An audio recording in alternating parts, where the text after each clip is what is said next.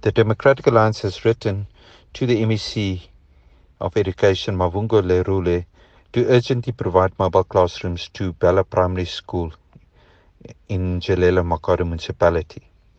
The school has severe shortages of classroom and as learners has been taught outside of the classroom. Bella Primary School has only two classrooms but has 316 learners enrolled from grade R to 7. There are also no mobile classrooms available to relieve the situation and the 10 teachers and 3 teaching assistants have no office space. It is unacceptable that as we prepare to commemorate our first democratic elections and celebrate our democracy on Freedom Day, we still have learners being taught outside of the classroom.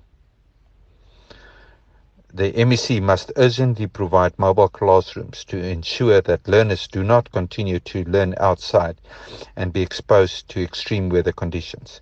The DA will continue to monitor the situation at Bella Primary School to ensure that the rights of our learners are protected and that the conditions at the school improve.